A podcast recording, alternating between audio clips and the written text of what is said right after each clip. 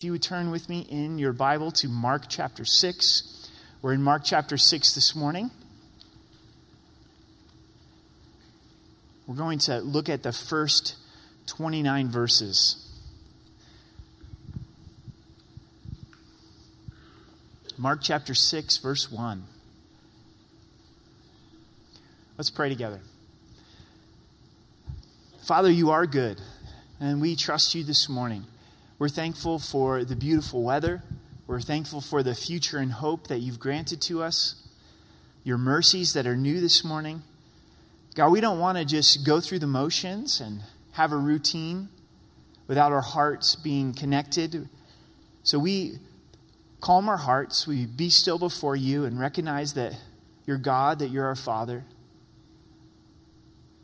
And we pray for your desires, your will in this service we welcome you here, Holy Spirit. Give us ears to hear and hearts to understand in Jesus' name. Amen.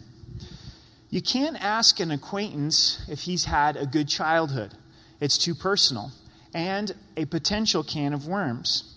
But we're naturally curious, looking for clues about the situations that our friends come from. This interest comes out in questions like What do your parents do? Are you close with your family? Have you been home recently? And even straightforward, where are you from? But what does a good childhood mean anyway? Most upbringings are complicated, mixed bags. Most parents try their best and all make mistakes. Parents, can I get an amen on that? Descriptions, whether words or images, of the physical spaces of our formative years hint at the relationships within. If these walls could talk, they would tell the tales long forgotten. Those words are penned by Laura Miller. And that captivated me. You think about homes, and if the walls could talk, the stories that they would tell, right? Maybe uh, you live in a home that was previously owned by someone else, and maybe they lived there for 20 years, 25 years, raised their kids there, and you wonder, I wonder what kind of experiences that they had inside of this home. Uh, what is it like for you to come home and that coming home experience? I remember for me as a kid, a very vivid memory is we would drive from southern Oregon up to the Portland area, cross the Columbia River, and go into Vancouver, Washington, where my parents were from. Both sets of grandparents lived there. It was about a five hour drive. So there was lots of times we were driving home late at night, uh, fall asleep in the Ford Fairmont station wagon as a, as a young kid. It was a, a red station wagon pull into our driveway, and inevitably, I don't know why, you always wake up as a kid when you pull into your driveway. You just kind of wake up just a little bit, but I was always pretend to still be asleep so that my dad would come and get me and pick me up. I'd be in my PJs and set me down in my bed. And it was always a great feeling that, oh, we're home and, and in the arms of dad, and he's putting me down to sleep. And in our text this morning, Jesus comes home. He, he's coming home to where he grew up. We're going to see him experience his family. But it's a story of rejection. He's rejected by his half brothers, his half sisters. He's rejected by Nazareth in this city that he grew up in. And I'm sure for some of you, coming home is not a sweet experience. Yes, there's some fondness, but there's also a lot of brokenness there. There's a lot of rejection there. Maybe even because you've shared Christ with your family and they've rejected you because of that. Everything that we're going to see in the text this morning is very close to Jesus' heart, his hometown, his family. Also, then he's going to send out his disciples. They're going to go out and do ministry without him. That would be very close to his heart. He's launching them out. Then he gets news that his cousin and also the forerunner of Christ, John the Baptist, is beheaded. Each one of these experiences is very close to home for Christ. Let's begin our journey in verse 1. Then he went out from there and came to his own country, and his disciples followed him. The distance between Capernaum and Nazareth is about 20 miles and a pretty good elevation gain. This last time that we were in Israel in February as a church, I was reminded about how much Jesus was an outdoorsman, how much time that he spent outside how much time that he would spend hiking and walking from place to place, and time spent on a boat on the Sea of Galilee. So he walks to Nazareth with his disciples, and they follow him. What do we know about this city, Nazareth? Well, it's not a des- designation place. One of the disciples, when he was being invited to investigate Jesus, said, Well, Jesus is from Nazareth. And what did he say? Can anything good come from Nazareth? What is that in Colorado? What do we refer to in that context? Pueblo. You said it. You guys said it. Can anything good come from Pueblo? Well, why is that expressed that way? Because it's not a destination place. It's not a place that you're going to go spend on vacation. You probably won't take a week off of work and just go hang out in Pueblo unless you have family there, unless you're, you're from there. And that's the kind of place that Nazareth was. It wasn't a place that was attractive. It wasn't a place that was well known. It was, can anything good come out of Nazareth? But this sticks with Jesus, doesn't it? Because this is where he grew up as a carpenter's son, where he got the title Jesus of Nazareth. The, the reason for that is because this was his hometown, Nazareth. So they're coming in, and I wonder what Jesus is thinking, what this is stirring up inside of him as he's coming back to where he grew up. In verse 2, and when the Sabbath had come, he began to teach in the synagogues and many hearing him were astonished, saying, Where did this man get these things? And what wisdom is this which is given to him that such mighty works are performed by his hands? So, first response is they're astonished by his teachings. Where does this guy get this stuff? What commentaries are he reading? What website is he referring to? Then they're blown away by his wisdom that he could take this knowledge and apply it in a practical way, astonished at his miracles the mighty works that he's done. But this quickly changes in verse 3. Is this not the carpenter, the son of Mary, the brother of James, Joses, Judas, and Simon? Are not his sisters here with us? So they were offended at him. They say that this is the carpenter. He looks familiar. We know him to be the, the local carpenter. He's the son of Joseph, who was a carpenter. Really spent the bulk of his years doing carpentry. I would have liked to check out some of the things that he built. I bet they were pretty awesome. Pretty near perfection, I bet, right? Hard to compete with the Son of God when it comes to his carpentry skills. This is a part of Jesus' life that a lot of times we don't reflect upon. He knows what it's like to go to work and do a mundane job. For it to be Monday morning, to not have a lot of credit for the things that, that, that he did. Where's Joseph in this scenario? He, he's absent, he's missing. And Scripture doesn't tell us why.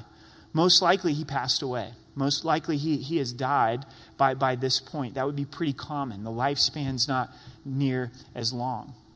So they say, You're the carpenter. And then they begin to say, You're the son of Mary.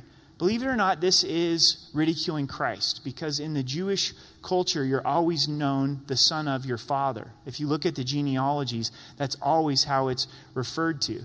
So to say you're the son of Mary was to bring shame upon Christ, and they're really trying to get at him by, by saying this. Then they go on to say, look, here's James, here's Joses. These are all the half brothers and sisters of Jesus, as Mary and Joseph went on to have normal husband and wife relationship, had kids. And as we look at Christ's immediate family, they don't believe in him outside of Mary, referring to his half brothers and half sisters until after the resurrection. James, who's mentioned here, actually does get saved. We know that in the book of Acts, and he becomes the leader of the early church in Jerusalem, writes the book of James that, that we're familiar with. But at this point, they're rejecting Christ. And notice, his half brothers and half sisters, they're included in this, and they were offended at him. The word offended means to cause to stumble or to be appalled. They're, they're appalled at Christ. Something's happened here where their close proximity with Jesus, their familiarity with Jesus, has actually led to disdain, actually, has led to discontentment. And that can happen in our lives as well. Sometimes the people that we are around the most, we come to appreciate the less, the least.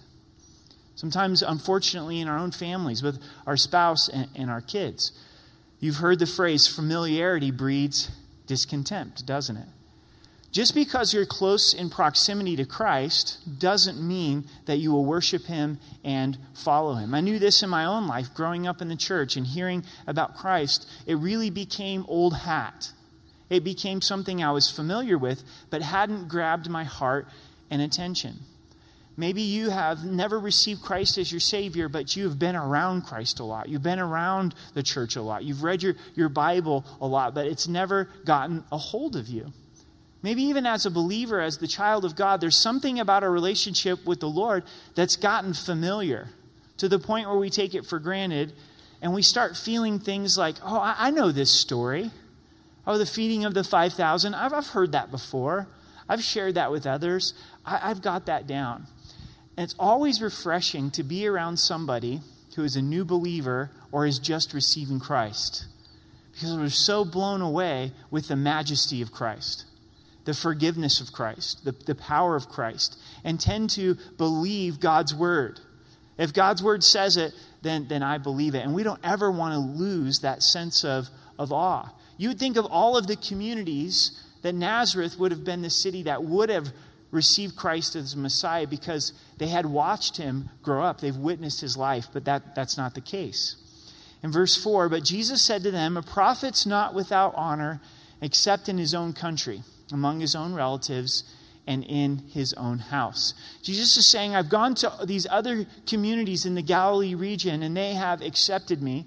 We found throughout the book of Mark that multitudes are flocking to Christ, but now he comes to his hometown and they reject him. You may want to write down Luke chapter 4 because Luke chapter 4, verses 28 through 30 tell us that they rejected Christ to the point where they take him to the edge of the city of Nazareth and try to throw him off the cliff.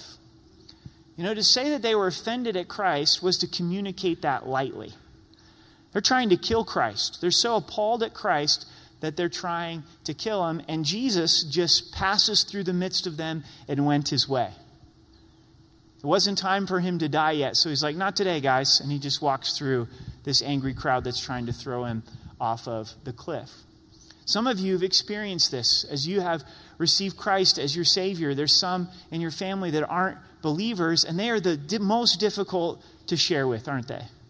Maybe it's your parents, maybe it's your brother, your sister, Maybe it's your spouse. You got saved and your spouse isn't saved.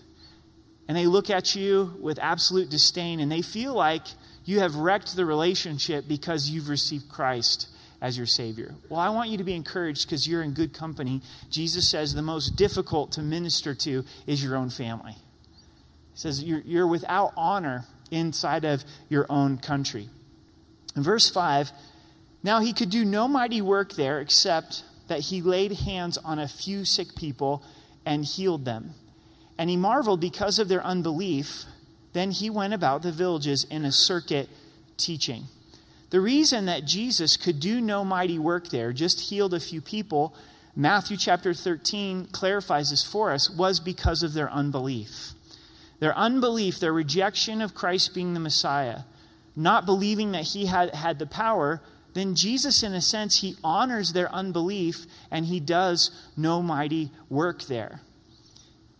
Is there another community, another group of people that missed out on what God wanted to do in their midst because of unbelief?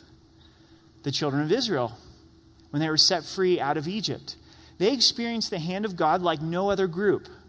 The plagues that God poured out to get Pharaoh's attention, where finally Pharaoh was allowed for them to go. Then God's provision for them in the wilderness, God parting the Red Sea, providing a cloud by day as they're walking in the intense heat and a pillar of fire by night, manna from heaven every morning, far out, pretty nice.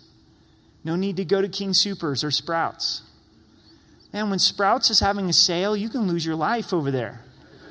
It's nuts, right? Not, no reason to have to pick up the Cheerios and those kind of things or granola. It's manna from heaven every morning. Their clothes didn't wear out. God really provided in a supernatural way, but they get to the promised land.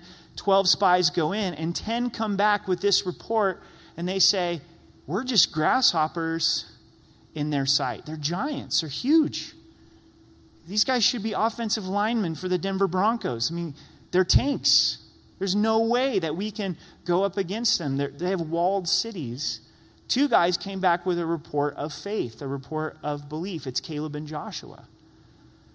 So that generation never entered into the promised land. They died in the wilderness except for Caleb and Joshua.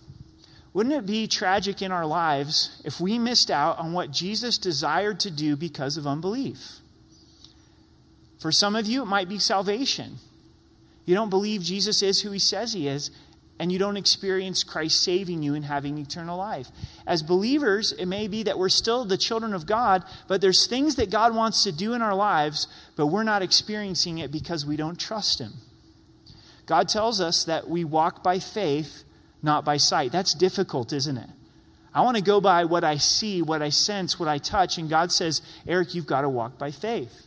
He says, without faith, it's impossible to please Him. The just shall live by faith? Is there a circumstance? Is there a difficulty? Is there something in our lives that we're not trusting the Lord in? And we know in our hearts, I know when I'm wrestling, I know when I'm holding on to it, and I'm not putting it into God's care. And many times that's a moment to moment struggle. That's, that's a real place to be. And to be able to say, God, I choose to trust you. I, I choose to put this in your hands. How can we trust the Lord? How do we know that He's good? We sang this morning that He is good. How do we know that? Because of what Christ has done upon the cross. In the trials and the confusion of life, we look at Calvary, we look at His death. We go, God, I know you're good because you gave your Son to die for my sins upon the cross. That's the cornerstone, that's the anchor to my soul. Maybe you're experiencing a struggle in faith and you feel like, you know what, Pastor Eric, my, my faith is just weak this morning. Romans 10 17 says, faith comes by hearing, and hearing by the word of God. We don't need a pep talk to build up our faith. You know, screaming real loud is not going to build up our faith. Getting super pumped up isn't necessarily how our faith is going to become strong. It's by being in the Word of God, reading it, listening to it, meditating upon it, and we find our faith being strengthened. Something needs to be clarified here. I think you know what it is. I am not teaching, nor do I think the scripture teaches that if you have faith in God, then everything goes just the way that we want it to. That puts us in charge instead of God being in charge. He's not reduced down to a genie up in the sky that fulfills all my wants and desires just the way that I expect it to. Sometimes, yes but oftentimes no. So faith is to trust God, here's the situation, here's what I desire in this situation, but I know that you're going to do what's best, so I trust you.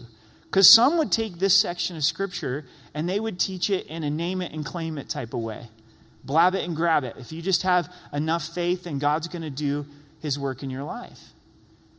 And if you have faith in the Lord, He is going to do work in your life, but it's His work, not my work. It's His will, not my will. And it's going to be absolutely what, what is best for the kingdom and for His purposes and for His glory. And so for me, it's then to trust that. Church, I want to enter into all that God has for me. I want us to enter into all that God has for us. I want us to be a community of people, a body of believers that says, we trust the Lord. He's good and that God's not limited to do what he desires because of our unbelief. At the end of verse 6, notice that Jesus kept going. He didn't allow this personal rejection from his family to keep him from continuing on to share the Father's love. Now he sends out the 12 disciples, and he called the 12 to himself. This is when it gets exciting. This is when the Christian life gets exciting, when we realize that Jesus is calling us to himself. It's personal, it's individual. Eric, come spend time with me. I've got things to share with you. And Jesus will call us to himself. He'll say, Follow me, so that he can then send us out, that he can commission us. And I believe this is a very exciting and personal moment for Christ because he's been investing in his disciples, and now he gets to say, All right, guys, now it's your time to go out and experience the power of the Father. Kind of like when you're launching your kids off to college, when you're launching them into marriage, when you're launching them into life. And he began to send them out two by two, and he gave them power over unclean spirits. We learn a lot of things about God's work in the way that he commissions the disciples. I was refreshed by this this week. And the first is this is that God's work must be done must not be done alone. God's work must not be done alone. He sends them out two by two. God's model for ministry is a team.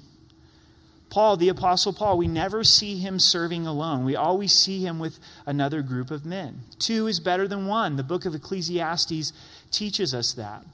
We find ourselves in danger to the attack of the enemy, to temptation, when we're serving alone. So when God sends you out, he's going to send you in a team. It might be a small team, it might just be one other person. I believe if you're married, you've found your teammate. God's brought you together to send you out for kingdom purposes. You might not have the exact same ministry, but you're going to support one another. You're going to be in it together. You're not going to be alone in the midst of that. If you're single, God's going to bring a friend into your life. It may be that God is calling you down the hall to children's ministry. It could be a long walk, but go check it out. There's a whole thing happening right down the hall. The Lord's putting third graders on your heart. You know what would be really awesome? Is do that with your spouse. Do that with a friend. Say, hey, let's go do children's ministry together. Let's go fill out the volunteer application online. Let's let them know we want to do that together. And the joys you're going to be able to rejoice in. When a third grader receives Christ as their Savior, you're going to be able to go, wow, that was so awesome. When their hearts are open to the, to the message, you're going to go, God's so good. But then also, when you have some difficult kids that are goofing off and you've got to ask them to go sit in the hall for a few minutes, you're going to be able to pray together. When it seems like all they're doing is picking their nose and eating it right in class, and that the word's not getting in there at all, you can encourage one another. It may be that God's calling you downtown to, to love on people, to listen to people's stories. Go with someone. Don't, don't go alone. Whatever it is, it's important to be able to serve together. We believe in this as a pastoral team. If we go to teach at other churches or go to a conference or go visit missionaries, we don't go alone. We always go with another pastor or go with a, a family member because we see the importance of going out in two. The next thing that we see is God gave them power over unclean spirits. God's work must be done in his power. God's calling the disciples to do something that they don't have the power to do, and that's the same for us as God is sending us out, and we have to do it in His power. The disciples don't have power in and of themselves over demons, but God gave them this supernatural power. And this is when I think that God really shows up, is when we step out to serve. You might be saying, I've been a Christian for a long time and I've never experienced God's power. Well, step out to serve. Step out in some area, whether it's inside of the church or outside of the church and say, I am feeling the Holy Spirit stirring me to this, and I'm saying yes, and I'm being obedient to the Lord, and God will be faithful to give his power. But we have to be careful to rely upon it. We've got to be careful not to do it in our own strength. It's not by power, by might, but by his Spirit, says the Lord. The Holy Spirit will strengthen us and equip us. The next two verses are totally mind blowing and don't even line up with any strategies with church planting. I mean, th- th- what Jesus tells them to do here in verses 8, 8 and 9 is really radical and a big step of faith. He commanded them to take nothing for their journey except a staff no bag, no bread, no copper in their money belts, not even a bag of chips, but to wear sandals and not to put on two tunics. Jesus says, I just want you guys to go with what you're wearing. You can take a staff, but leave your wallet. Don't take any money with you. Don't take any provisions. I just want you to go. If I'm one of the disciples, I'd be like, I'm going to slip a 20 in my back pocket just in case, you know? This whole idea that people are going to welcome us into their homes, what if nobody does? I need to have a backup plan. Sends them out with no resources. So we see with God's work is God's work is done in simplicity. How refreshing. This is simple saying, Go, love people, pray for people, anoint the sick with oil. We have a tendency to complicate God's work, don't we? I think a lot of times, as pastoral teams and leadership and staff of churches, it's very easy uh, for us to complicate God's work. We're well intending. We want to see lost come to know the Lord. We want to see the body of Christ loved and encouraged. But we can come up with all of these really complex ideas of how to be able to do it, all these strategies. And here, there's no strategies. The strategy is go, the strategy is love, the strategy is talk to people, the strategy is preach repentance. Go. It, it's simple. And how many times in our own lives do I, I feel God stirring to, to reach out to a neighbor or share with somebody at the grocery store or to take some time to, to be able to pray or serve inside of the church, and I make it really complicated? I don't know if I have time for that. I don't know what they're going to say. Oh, they've probably heard it before. I've got to do all these steps first before I can do that step. And God says, just keep it simple. Keep it simple. Go in my name, love people, sends them out with nothing. And that brings us to the next point is God's work is done through his provision. Do we believe that God's able to provide for his work? I think the flow of this falls pretty naturally. There's unbelief in Nazareth, but there's belief inside of the disciples. There's faith inside of the disciples. This takes trust that someone's going to open up their home every night for them to come in and have a place to sleep and have food to be able to eat. This is something that we believe in here at our church is that God is faithful to provide for his work at, at RMC. One of the things that you've probably noticed is we don't uh, pass an offering. I don't think that there's anything wrong with churches passing an offering because giving is biblical and we honor God with our finances. But there's several reasons as we've sought the Lord why we don't do that. And the first is this is we don't want unbelievers to come not come to RMC because they think all we're going to do is ask for their money. Like if you invite somebody who's unchurched that doesn't know Christ their savior, what's probably one of their arguments of why they wouldn't come to church? Well, they're just going to ask for my money, right? So you can bring somebody here that doesn't know Christ their Savior, and a plate's not going to be passed in front of them. We're going to teach giving as we go through the scripture but, because it's important, but we're not going to pass the plate. Another reason is we want giving to be between you and the Lord, for you to really pray about it to be able to give as there's boxes out in the foyer, to give as there's that opportunity to be able to do that on, online, but to be a cheerful giver. Seek God, not to feel pressured because a plate's being passed in front of you and go, man, people are really watching. I, I guess I better find a, a $10 bill to put in. It's kind of strange if you're not used to church and an offering gets passed. As a kid, I grew up in a church where that happened, and I was always going, man, people are just throwing their money in there. Like, I wonder if I could put in a $1 bill and take a 20 yeah? Make some change here in, in my, my direction. so giving's between you and the Lord. But I think the most important for me personally is I want to see God provide for this church. I want to know that He wants our church to be in existence. And what's a practical way to do that is that He's going to provide for our needs. If God stops providing for our needs financially, then I guess it's time for RMC to be done. And that's okay. He can close the doors if he wants to close the doors. We want to be here because he wants us to be here. And thankfully, God has been faithful to provide for, for RMC. So God will fund his work. And a lot of times we don't step out in faith because we go, I don't have the resources. That tends to be the direction that my mind goes. It's going to take a lot of time, it's going to take a lot of money.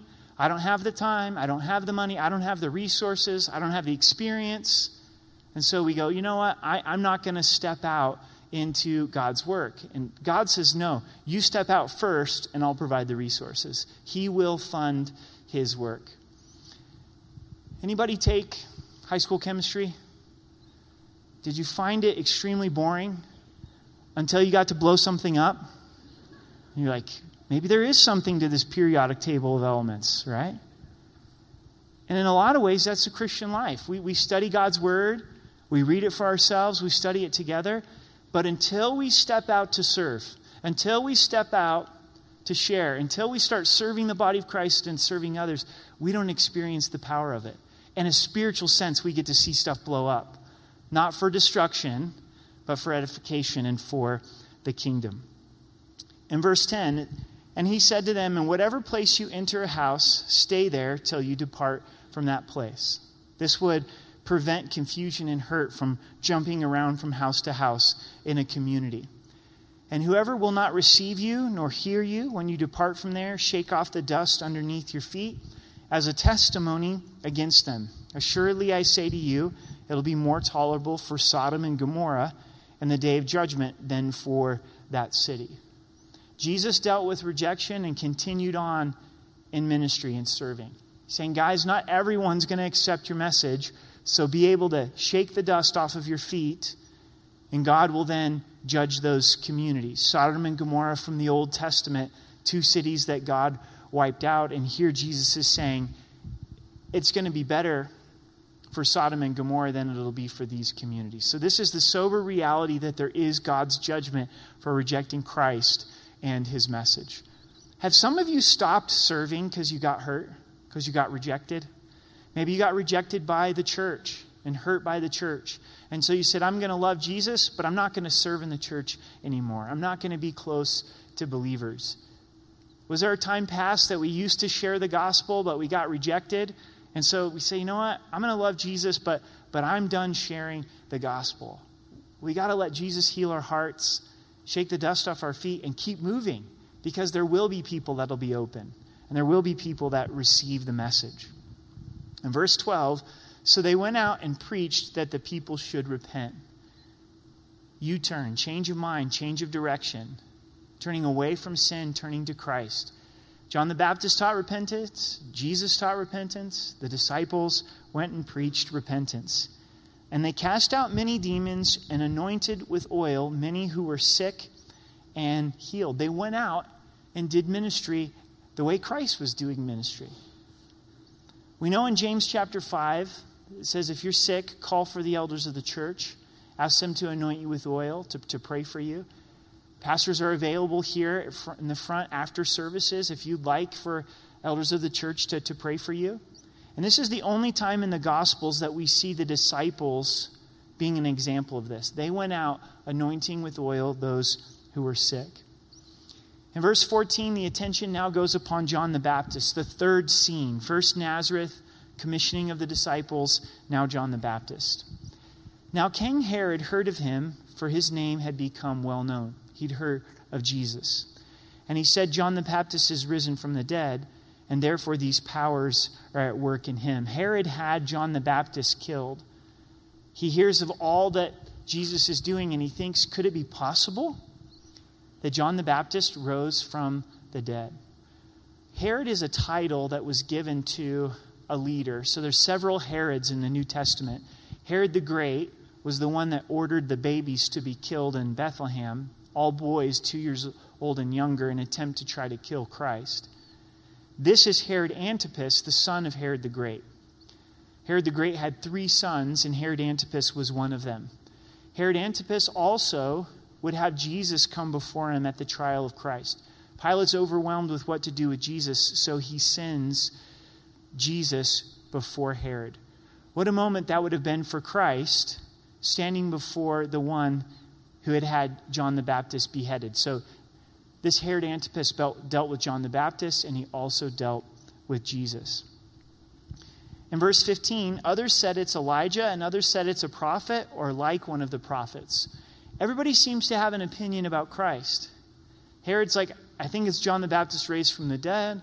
Others are saying this is Elijah. Others saying this is the prophet that's prophesied in the Old Testament or one of the prophets. Haven't you guys found that everybody has an opinion about Jesus? Have you ever met somebody that's like, I never even heard of Jesus? Tell me who this guy is. They maybe have the wrong information, but they've formed an opinion about Jesus. And I think that speaks to the power of Christ, the reality of Christ. In verse 16, but when Herod heard, he said, This is John the Baptist who I'm beheaded. He has been raised from the dead. His guilty conscience is haunting him. He had John the Baptist beheaded, and he's thinking, man, John the Baptist raised from the dead. So now we get the story of why Herod had John the Baptist beheaded.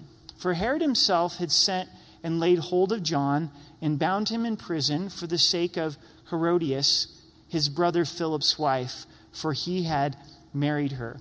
Because John said to Herod, It's not lawful for you to have your brother's wife.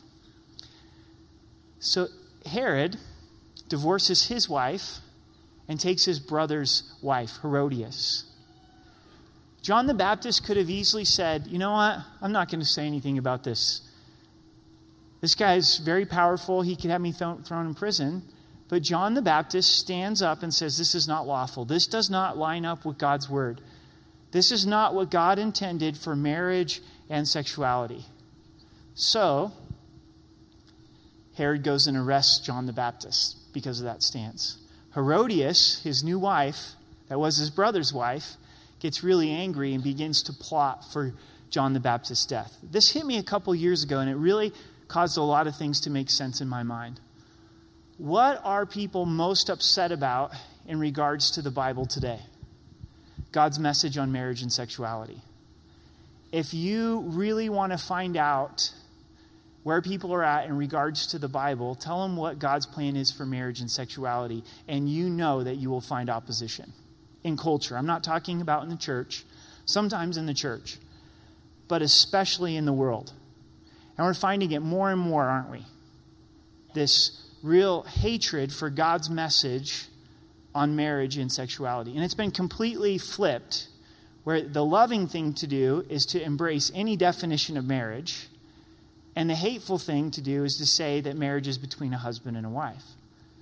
But we know that God's plan is best, and it's actually loving to say marriage is between a man and a woman because that's God's plan that leads to abundant life. And the light bulb that went on in my head is this John the Baptist got killed for his message on marriage and sexuality, and it was God's message. So, there has been opposition to biblical marriage and biblical sexuality for a long, long time. And I think it comes back to Satan. Why? Because Satan wants to destroy people's lives. So if he can get people to believe a lie about marriage and a lie about sex, that's going to be a great way for him to destroy people's lives. And that's why there's such opposition to God's message. So, do we back down from God's message?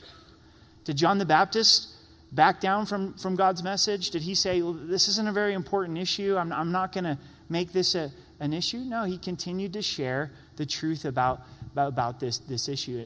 And I'm not ashamed of God's message on marriage or sexuality. Why?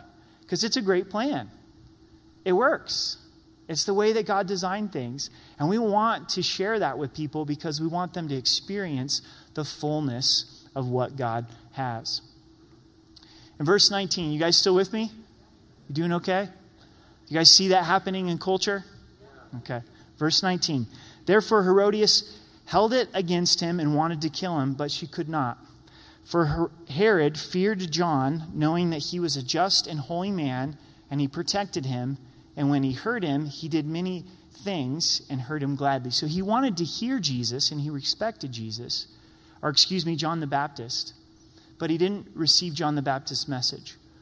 Also, at the trial of Christ, he was excited to hear Jesus, but yet he didn't surrender his heart to Jesus.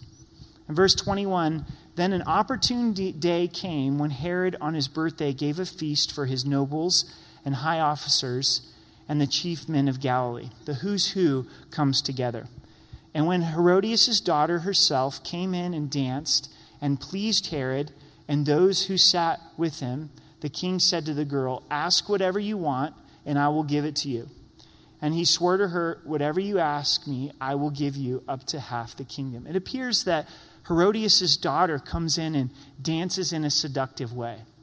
And this pleases Herod, and then he gives this oath and says, You can ask whatever you want up to half the kingdom. Herodias is behind this. She's planned the whole thing. She knows Herod, she knows how he's going to respond. And you think about this deviant heart where she wants to kill John the Baptist, and she's willing to use her daughter in this way as a tool to get the means that, that she would want. In verse 24, so she went out and said to her mother, What shall I ask?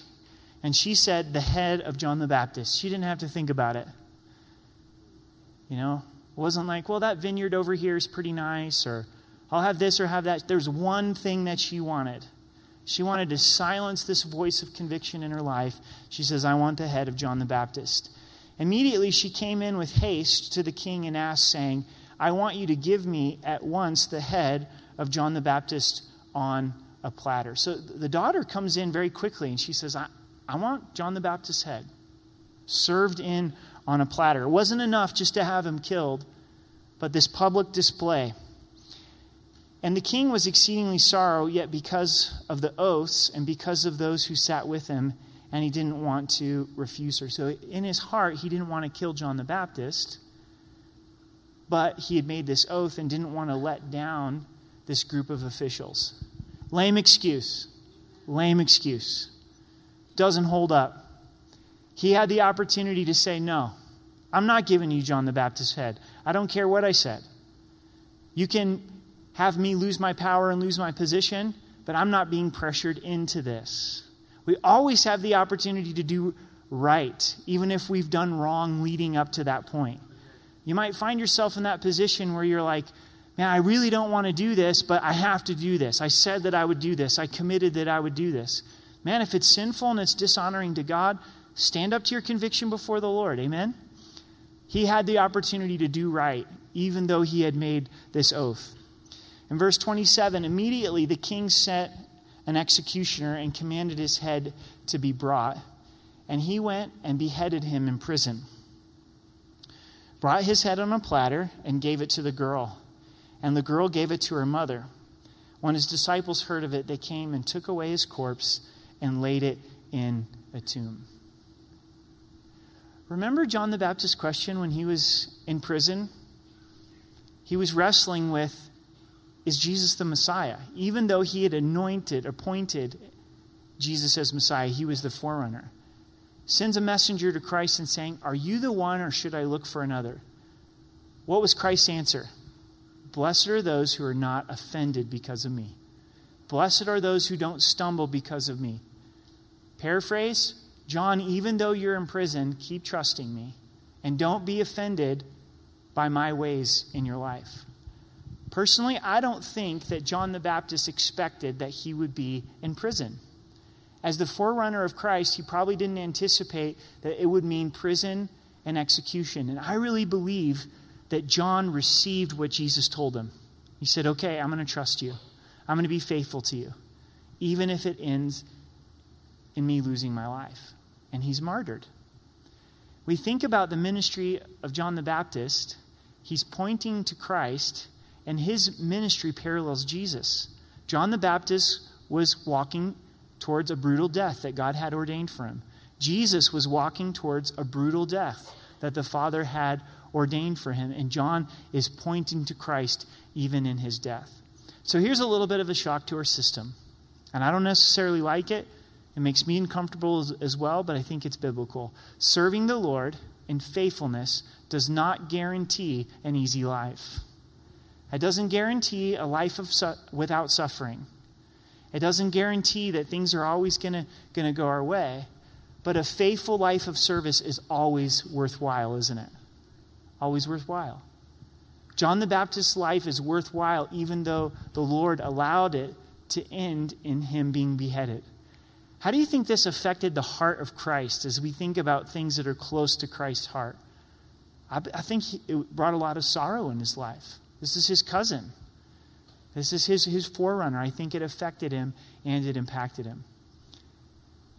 If you've been paying attention to the news the last two years, there's been a lot of Christians that have been martyred in the Middle East. We're really seeing a, an uptick of Christians being killed. Not only Christians being persecuted, but Christians being killed. If you research articles, there's a lot of articles by credible resources of how ISIS has been killing Christians in Syria and northern Iraq. And they're gruesome and they're difficult to read, but they're also inspiring because Christians are being challenged to deny Christ. Saying, if you will convert and you'll be a Muslim and you'll give your allegiance to Allah, then we'll spare your life. And they say, no, I'm not going to deny Christ. Even though they know it's certain death, and then they're martyred, similar to ways like John the Baptist was. And so we see that this is an outcome that God sometimes allows, doesn't He? And it causes us to realize what it's really all about is eternal life. Herod didn't win, Herod didn't have the victory. John went into eternal life. These Christians that are being martyred, they go into eternal life, but it's difficult. It's challenging for us. And I think, especially as American Christians, where our lives have tended to be pretty easy, when we're confronted with this reality that sometimes serving the Lord results in suffering, it shakes us up a little bit. But it's worth it. It's worth it. So, how do we apply this message this morning? Well, we think about rejection from family. And we apply God's word and we say, okay, Jesus was rejected by family and close friends. I want to continue serving the Lord. I also don't want to get so familiar with Christ that I dismiss him the way that Nazareth did. God, protect me from unbelief. I think there's a point here in this study where we get alone with God today. And we say, God, what are you doing? You've been investing all these things into my life. You've saved me. You've given me your love and your favor. I'm learning your word. And where do you want me to serve? How can I be a blessing to the body of Christ? How can I reach out to unbelievers? Where's my teammate? And let's go for it. Let's go from the lecture to the lab. Let's see some things blow up for the kingdom in a good way and begin to take those steps of faith. And then we wrestle with John the Baptist and his death. We say, okay, Lord, even if it means suffering, I want to be faithful to you. Lord, even if it means challenge and difficulty, I want to be faithful to you. Would you stand with me and let's pray together? Jesus, thank you for your life, your ministry, your death, your resurrection. Thank you for this section of Scripture. Would you help us to trust you? Would you identify those areas of our lives where unbelief is present? We want to surrender and rely upon you completely. Would you speak to us in ways that you're calling us out, that you're sending us individually and corporately as a church? Would you help us to be obedient to, to your calling? And God, may we be inspired by John the Baptist's life, not afraid, but encouraged that it's worth it, that it's always worth it to serve you in faithfulness. So as we worship, would you meet us in a special way?